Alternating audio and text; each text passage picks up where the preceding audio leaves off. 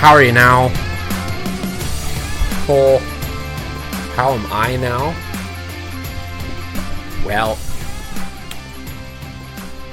I'm a little bit under the weather, so if you guys hear my voice cracking or anything in this particular episode, don't be too surprised. Hello and welcome to episode uh, episode eight of the Bottom Six Minutes podcast presented by Habs Eyes on the Prize. I am Matt Drake, and I am here to talk to you about the Montreal Canadiens and their first meeting of this season with the Winnipeg Jets. The Winnipeg Jets, of course, who employ Mark Scheifele, who is a noted piece of shit and who got mercilessly booed by the Bell Center faithful. If you are listening to this podcast and you were in that building and you were one of the people who was booing Mark Scheifele, Picture me right now. Picture my face. My hand is going up to the top of my head. I am saluting you.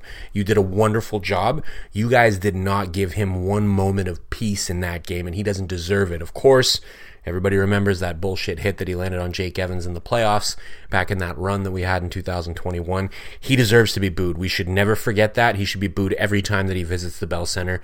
You guys did great. I salute you. Excellent work. Now, before we get into the recap, the last of the major pro sports leagues kick off this week, and Bet Online is your top spot for all your NBA action this season. With MLB postseason, NFL, college football, and NHL also in full swing, BetOnline is your number one source for wagering news, odds, trends, and predictions. Get everything NBA at your fingertips with both desktop and mobile access for every sport anytime. Head to the BetOnline website today to get in on the action or use your mobile device. Don't forget to use promo code BLEAV. That's B L E A V to receive your 50% welcome bonus on your first deposit. Bet online where the game starts. And this game between the Montreal Canadiens and the Winnipeg Jets did not start very well. Uh, the Habs got pretty thoroughly outshot in the first period, and um, it was looking like it, it, might turn into a bit of a rough one. Uh, the Jets just came out swinging, and they did not stop. Adam Lowry got hooked on a break by Alex Newhook in the first period. It was very debatable, but it was called as a penalty shot. He walks in to a chorus of boos because the fans also agreed that the penalty shot was debatable. As a matter of fact, I think they probably agreed with me that it shouldn't have been a penalty shot in the first place. And um, well, he goes low forehand, low uh, blocker side on the forehand, I believe, and uh, he puts it in. It's one nothing for the Jets. But later on in that period, Justin Barron jumps into the rush. He gets fed by Rafael Harvey Pinard as they're crossing the blue line. He walks in and just squeaks it through Laurent Brossoit, uh, chicken winged him a little bit and made it 1 1. The Habs are back in this thing. And that's it for the first period in terms of scoring. But don't let the score fool you. This was a rough period for the Habs. Shot attempts at 5 on 5 were 26 to 6 in favor of the Jets. Total shots in all situations were 18 to 6 in favor of the Jets. This is not going well for Montreal. What we need to see from them is them come out in the second period the way that they did in their last game, right? Come out hard, fast, and turn this into a nice run and gun game. Do exactly what you did in your previous game. And they very do not do that. Um, super early in the second period, turnover behind their own net, gets out front to Adam Lowry. He's got his second of the game. Jake Allen didn't even know where the puck was. And then seconds later, Seconds later, we're not even 30 seconds into the period. Another giveaway behind the net. This time it's Juraj Slafkovsky, a little bit too nonchalant with the puck, just kind of tries to tap it behind his own net. It gets turned over, and then it's out front this time to Nino Niederreiter. And he gets a backhand over Jake Allen's glove and makes it three to one. We're not even a minute, we're not even 30 seconds into the second period, and we're down 3 1. And at this point, I'm like, all right, this is not going to be like last game. This is going to get ugly. But to my absolute surprise, the Montreal Canadiens started getting much, much better throughout the course of that period. Um, Jake Allen's having to make some saves for them.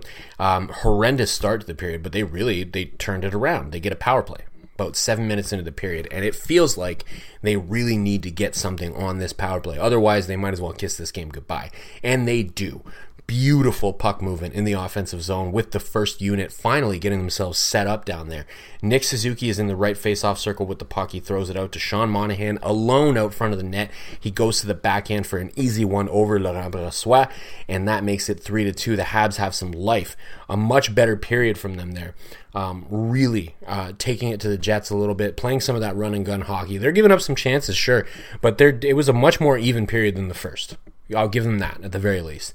Of course, at the very end of the period, uh, Justin Barron takes a puck over the glass penalty with se- uh, seven seconds left on the clock. That's it.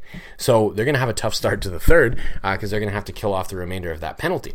And not only do they kill it, but Rafael Harvey Pinard nearly scores. He goes in, uh, he's carrying the puck up on the left hand side of the ice. He walks in, takes a shot, bangs it off the post.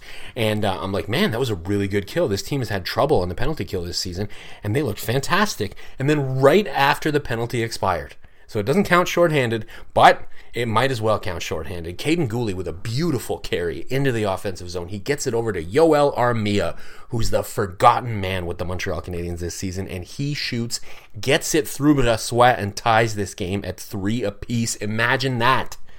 The Montreal Canadiens with a brutal first period, a brutal start to the second period, and somehow, somehow, in the third period, we end up with a tie game.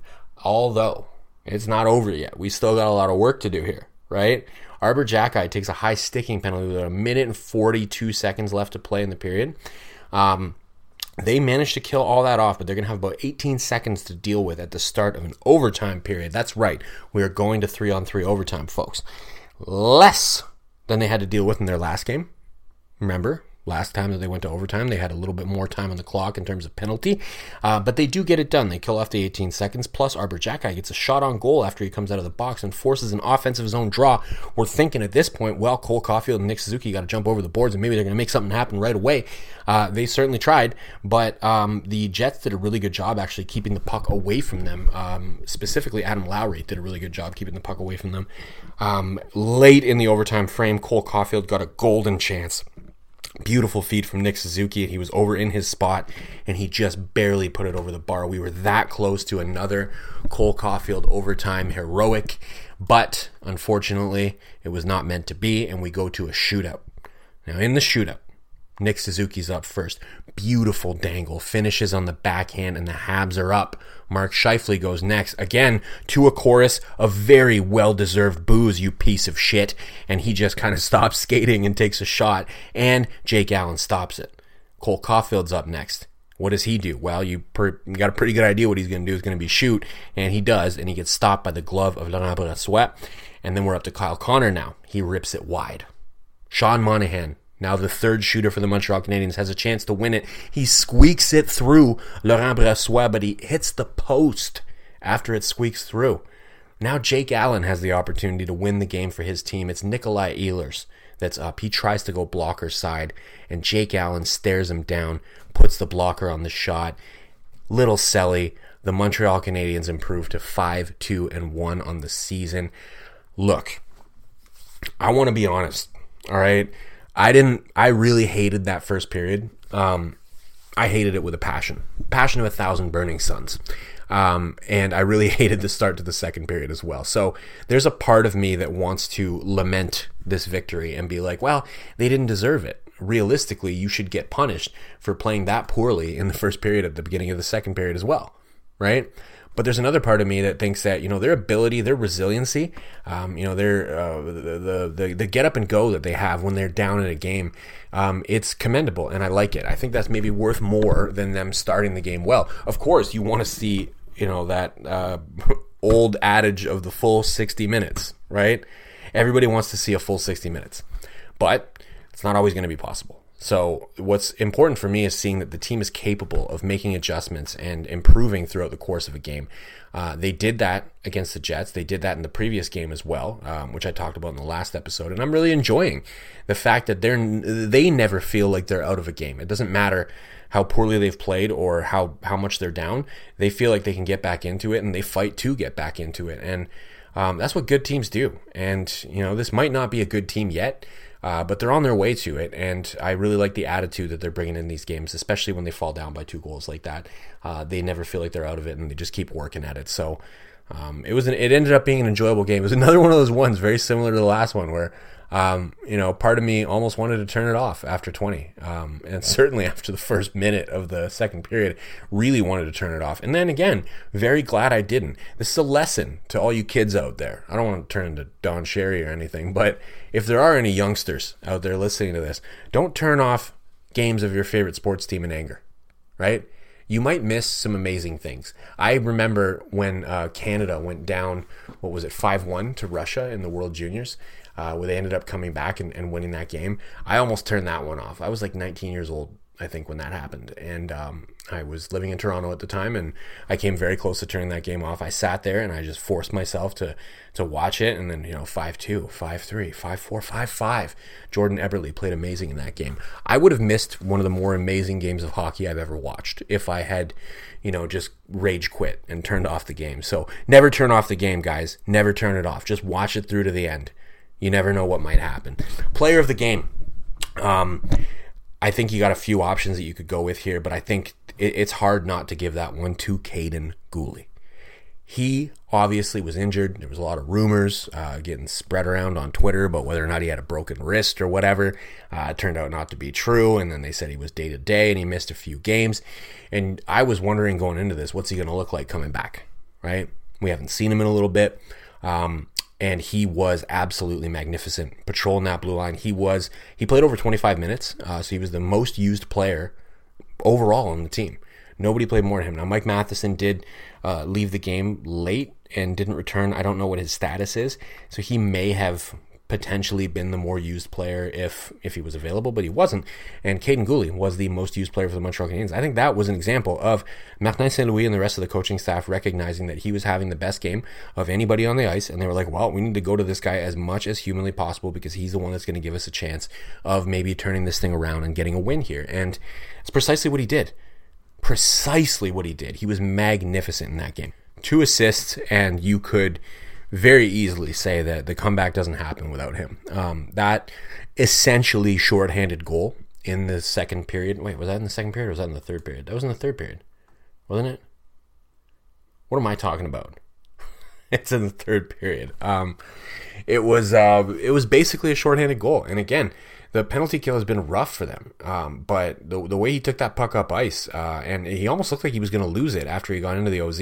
I'm not even sure. I had to go back and look at it a few times to figure out like how did he corral that puck when it looked like he was about to lose it and get it over to Joel Armia.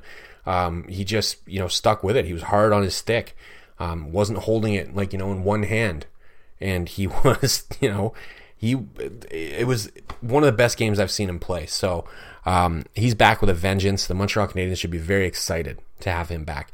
Uh, Montreal Canadiens fans should be very excited to have him back. We need to see the young players take steps forward this season, and um, Kaiden Guhle certainly in the early goings of this year looked like he was ready to do that and then of course he gets hurt everybody's freaking out and that's why the rumors were able to circulate as fast as they were because everybody's expecting the worst in habs land right now and uh, now he comes back from that injury looking as good as he did who i am very excited for the next game, the game after that. I want to see more Kaiden Guhle. I really, uh, I believe very firmly in this kid. I watched a lot of him in junior uh, coming up since he got drafted. Um, the trade that took him from uh, Prince Albert over to Edmonton, I think, was an important one for his career. It allowed him to develop a little bit of that offense, right? When he was early in his junior career, you didn't see him going up for skates up ice like that, like he did in this game. Um, and you're seeing him start to do it more and more now in the pros. It's the same. It's the same script. It's the exact same script. The offense is a little bit slower to come on for him, and once it does, uh, you know, we could be looking at a real, legitimate number one defenseman here, uh, capable of shutting down at one end and also contributing, you know, maybe 40, 50, even more than 50 points, perhaps. Dare I say, at the other end. So, Kaiden Guhle, player of the game, loved that game from him.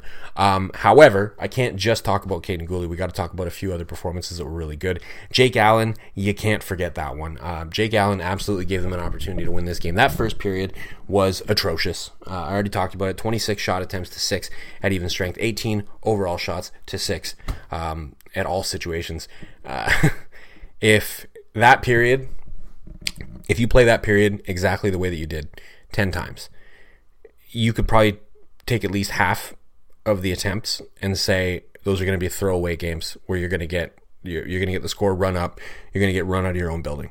And um, Jake Allen was the reason that didn't happen. He was very good in the first period. He was very good in the second and third as well. Again, the Habs starting to get into that run and gun style. They give up a lot of chances when they do that. They start creating more chances for themselves, and they look better overall. Um, but it it does lend itself to having some chances against you. And Jake Allen made some really nice saves to um, equal to the task. Every time that the, the, the Jets would throw something at the Habs, he was there. Um, and uh, you you gotta you gotta throw him his flowers for that one. Um, he deserves it. There's a couple really good games for him in a row. So um, good news, absolutely good news. And then Joel Armia, um, he was fantastic in that game. I was really really pleasantly surprised. Um, I was expecting him to be the reason they lost. You know, his former team. Um, coming up uh, from a stint in the AHL, and he's a guy that I was clamoring for them to send to the AHL in the first place. And uh, he comes up and he plays fantastic. So I got no complaints about Joel in that game. I actually wondered, did he perhaps, if there was any teams that were interested in trading for him, did he happen to save, salvage some of his trade value? Um, that was a really good game. Scored a key goal for the team. I don't know. I don't know. I mean, I I still think that's going to be the hardest contract ever to move. But I also thought that the Mike Hoffman contract was unmovable, and Kent Hughes managed to get that rid of that one without even having to retain salary. So, if you think it's impossible for Kent Hughes to also get rid of Joel Armia's contract, eh, think again. Just wait and see what that guy does because he seems like he's a wizard at getting rid of bad contracts that were signed by Marc Bergevin. So I'm willing to let this ride and see what happens. Uh, I'm also I'm not against seeing another Joel Armia game if he's going to play like that. Um, you know, it's it's at least enjoyable to watch. I don't really give a shit about wins and losses. If they lose a game but he plays good, you know, I could still, at least in my mind, I could spin that as, hey, he may have helped his trade value a little bit. I don't know. It was a good game from him. Um, and again, if they are trying to build trade value, that's, you know, that's a good start at the very least. Uh, I also know that Arber Xhekaj took a bad penalty at the end of the third there. Um, not one that you want to see him take. But I don't give a shit. I liked his game. Um, he was very physical. He was pushing guys around in front of the net. He was getting into the corners. He was getting nasty. Uh, didn't have to fight anybody, but he was clearly uh, imposing himself physically out there. And I thought that was an important piece uh, of the game there. Uh, for the team, I, I, really think that without that element, they they might have been in even bigger trouble um, in that game. I think he he had the Jets thinking twice about going to the front of the net. Um, and you know they they did get their chances in the slot to be sure, but uh, I felt like they just looked a little bit discombobulated when he was out there because they knew it was like they were going to pay a certain price to get anywhere around the mouth of the net, and uh, I felt like that was important for the team. So. Um, I, I, would like to single him out as, as somebody that I enjoyed in that game. And then um, Cole Caufield. Cole Caufield, man, it was another one of those games where he just couldn't find the net, but uh, he could have easily. Uh, and I I don't say this just for the sake of saying it. I think he could have easily had two or three. Um, he just the, the, opportunities are there. That's the thing right now with Cole Caufield. The opportunities are absolutely there. The puck's just not rolling for him, and um, you know, maybe it's a mental thing, maybe it's a luck thing. It's it's hard to really say, um, uh, but the opportunities are there, and I think if he keeps playing exactly the way that he is and getting those opportunities, sooner than later they're going to start going in. And when they start, they might start in in bunches. He's over a point per game still this season, um, even without a point in that game. So um, it's not like he's having a bad year. He's just a little bit snake bitten in terms of converting on his chances, and I really think that's going to turn around soon. So uh, I wouldn't be too worried about it uh, if you're a Habs fan that's going, "Wow, I wish he had more goals right now." Yeah, he's they're they're coming. They're going to come, and they're going to come quick. He had four shots on goal and four high danger scoring chances at five on five alone, just at five on five. So um, yeah, don't don't be worried about him if you if you happen to be. Um, outside of that, I don't have a whole lot to say. Uh, I I think that was, you know, a good team effort. I hate saying the fucking term team effort because it sounds so cliche, but it, it really was. You know, they had a, a terrible first, terrible start to the second, and they somehow managed to come together and figure out a way to snatch victory from the jaws of defeat. Um, you got to commend the the mettle of this team, the, the the battle that exists within this team. Um, they're not giving up easy on any games this season, and um, you know, five two and one. That's a pretty darn good record. Um, it puts them if the season ended today, does it put them in a playoff spot? I think it does. And I don't think that they're going to be in a playoff spot when the season actually ends. But I think they're going to be a lot closer than most of us um, are hoping. I think a lot of Habs fans are still on Team Tank, uh, which dates back to last year. You know, we're trying to uh, trying to join the slacking for Macklin train. And um, we're, we're not going to be in Macklin Celebrini territory. I hate to tell people that. I just really don't think like you look if you've ever watched if you have not watched the Sharks play yet this year, please watch a Sharks game and then tell me how you think these Montreal Canadiens are going to be anywhere near as bad as that team. Um, top five, I think, is even going to be tough. So the one thing that I want to leave you guys on here is if the Habs are in the 10 to 15 range in the draft, it's not such a bad thing. And I'm going to tell you why. Um, go look at anybody's rankings right now, and you're going to see a lot of interesting defensemen sneaking their way into the top 20 of the ranking. Some of these guys are going to go in the top 10, and maybe they shouldn't.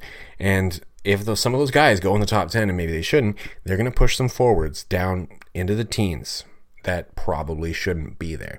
Dare I say, another Cole Caufield opportunity for the Montreal Canadiens if they're drafting at 13 or 14, uh, and there's a forward that happens to be overlooked. Maybe he's undersized. I don't know. You guys will hear from me about this later on in the season. When we get closer to the end and we have a good idea of where the Habs might be drafted, I'll tell you some of the forwards that I would be targeting. Um, I know the, the Habs have to target a forward for sure in this next draft. Um, all I'm trying to say here is listen, guys, if they're not in the bottom five and they don't you know, get in line for a top five pick, it's not the end of the world. This is a draft that could have some really interesting forwards in the early teens um, that have no business being there, a la Cole Caufield. Um, what are we running today? Well, we're running uh, 21 and a half minutes, so I went a little bit overboard, even despite the fact that I'm sick. So c'est une soirée énorme pour les employés de soutien. Um, we're on Spotify, Google Play, Apple, Megaphone. I'm on Twitter. Drop me a follow. I would appreciate that very much. It's at DrakeMT. This episode was brought to you by Bet Online. Thank you as always for listening, and of course, à la prochaine.